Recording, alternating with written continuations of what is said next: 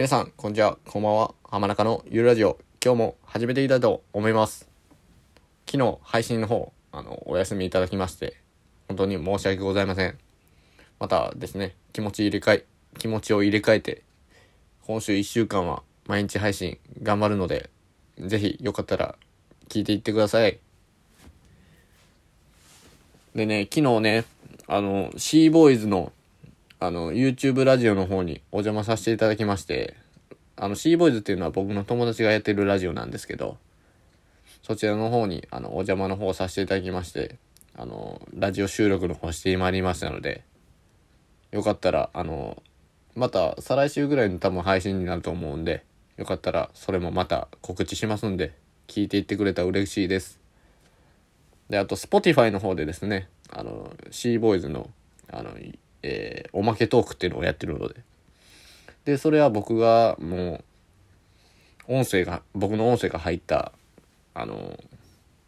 ラジオもしゅあの配信されてるので、よかったらそれ聞いていってください。で、また URL それも貼っとくので、ぜひ聞いていってください。よろしくお願いします。でね、あの、昨日ですね、あの、ラジオ収録の後にですね、高校の友達と会いまして、で、ちょっとサウナ行こうかって話になりまして、で、梅田にちょっと行く予定やったんですけど、ちょっと梅田でね、昨日ちょっとよからぬ予告がなんかあったみたいで、で、ちょっと梅田危ないんちゃうかってことで、あの、梅田行くのを断念してですね、サウナ行けずやったんですけども、あ、すいません。あの、僕、サウナサウナ言ってたら、ちょっと皆さんね、ちょっと、こいつどんだけサウナ行くねんって多分、思われてる思うんですけど、このリスナーの方に。ちょっとさすがに、行き過ぎとちゃうかと、多分思われてる思うんですけども。まあ、なんて言ったってね、僕はね、あの、彼女とかもいてないし、まあ、その、男友達と遊ぶぐらいなんで、でもね、男友達と遊んだらですね、最近のルーティンはですね、あの、サウナ行ったりとかがもう基本になってるので、サウナにはよく行くんですけど、もう、ほぼサウナが恋人みたいな感じですね。もうちょっと大胆なことを言えば。もう、軽くきしょいっていう声が多分ちらほら出てくると思うんですけど、もうほんまにサウナが恋人ですね。まあ、もちろんね、ちょっと彼女も欲しい部分もあるんですけど、まあ、ね、まあ今はサウナでいいかなと。そんなね、夢物語は語ったあかんと。彼女欲しいなんぞ。ということで、ちょっとこれからはサウナが恋人としてやっていきます。まあ、ちょっと軽く悲鳴が聞こえたんですけど空耳で「こいつ何言うとんのや」と。まあけどねそれぐらいねサウナをこよなく愛してるんですよ僕は。求められ求めるみたいな。なんか恋人でよくあるじゃないですか。あのなんか求める恋と求められる恋みたいな。なんかよくねあの恋愛映画みたいな。僕そういうのはあんま好きじゃないんですけど恋愛映画映画みたいな。なんか予告とかでね、大体想像できてしまうみたいな、あると思うんですけども、恋愛映画の。あれ、恋愛映画ってね、なんか、ほとんど、あれじゃないですか。同じじゃないですか、作り。これ言うじゃ多分ね、あの、恋愛映画好きな人から言われた、あの、言わせれば何言うてんねんってなると思うんですけど、もう多分、男の観点からすると、どれも同じやんって、絶対思ってる方おると思うんですよ、それ。ほんまに作り同じじゃないですか恋愛映画。ちょっとあれのねなんかキュンキュンとかのあれが僕は分かんないですよね。そういうそういった経験があまりないから。どこがキュンキュンするのかなみたいな。なんかこんなんやられたら嫌やろみたいなことを平気でやるじゃないですか。青春青春映画というかその恋愛映画は。逆に僕が女性の立場としては絶対やられて嫌や嫌やなってことをねもうほんまに何のなんか何食わぬ顔でやったりするじゃないですか。あれちょっと僕気に食わないですねあれ。こいつイケメンやがって何許されるようなことしとんねんみたいな。なんかイケメンやがって何でも許されると思うなよってね。ちょっと軽くひがみが入ってるんですけど。もうちょっとなんやねんこいつって思う部分の方が多いんで僕はみんなあのあんま好きじゃないんですけど。もうねなんかある一定の需要があるんですかねあれは。まあやっぱ女性はああいうの好きなんですもんね。なんか恋愛映画みたいな。まあそれはそれでいいんですけど。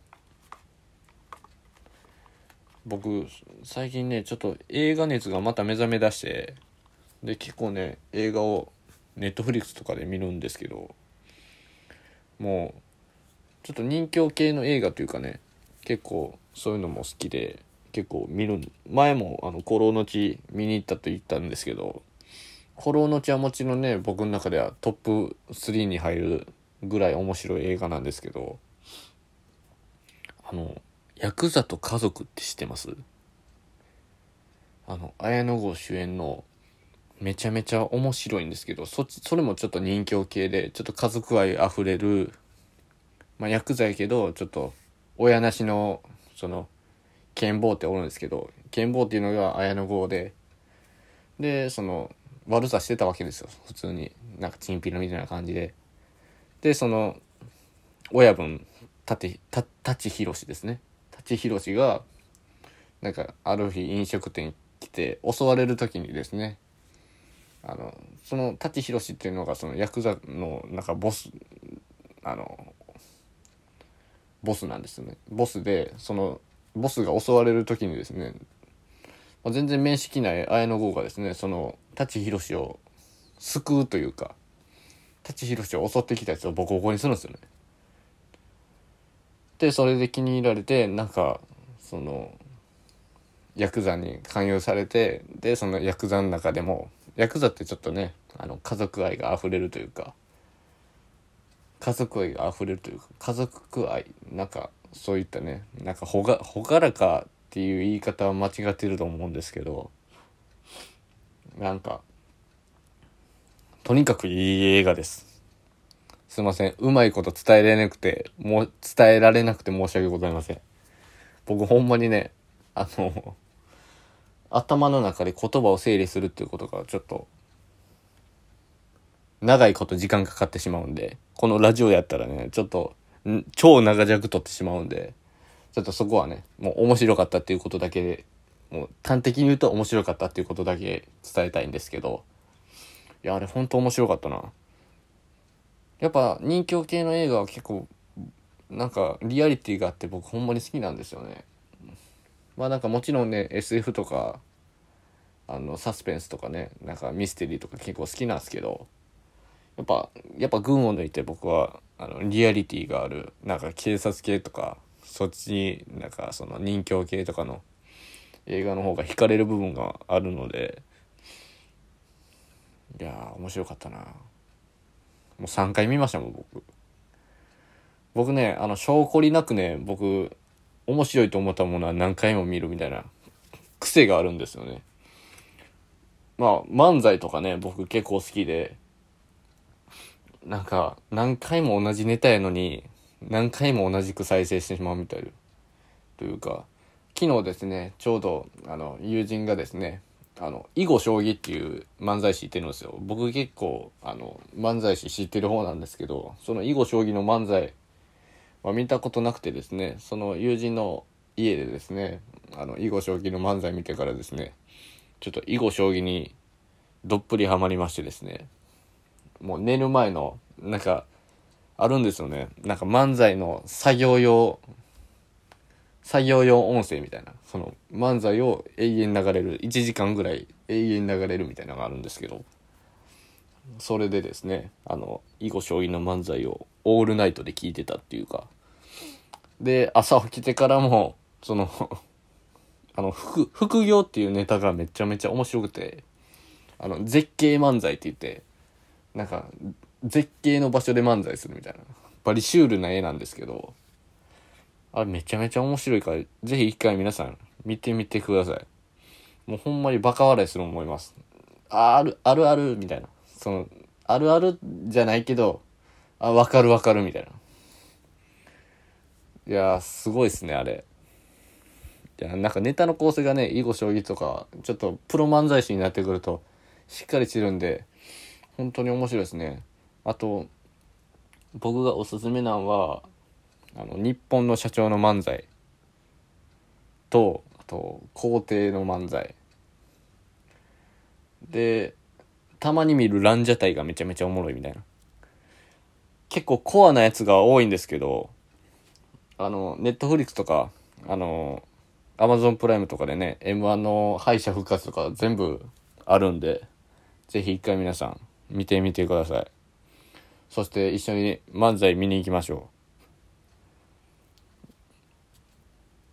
う。で、今日はですね、あの、こういった形で、あの、配信終わらせていただきます。で、また、あの、僕もですね、あの、ノートの方をやってますんで、また URL 貼っとくので、ぜひよかったら皆さん覗いてみてください。今日はありがとうございました。浜中でした。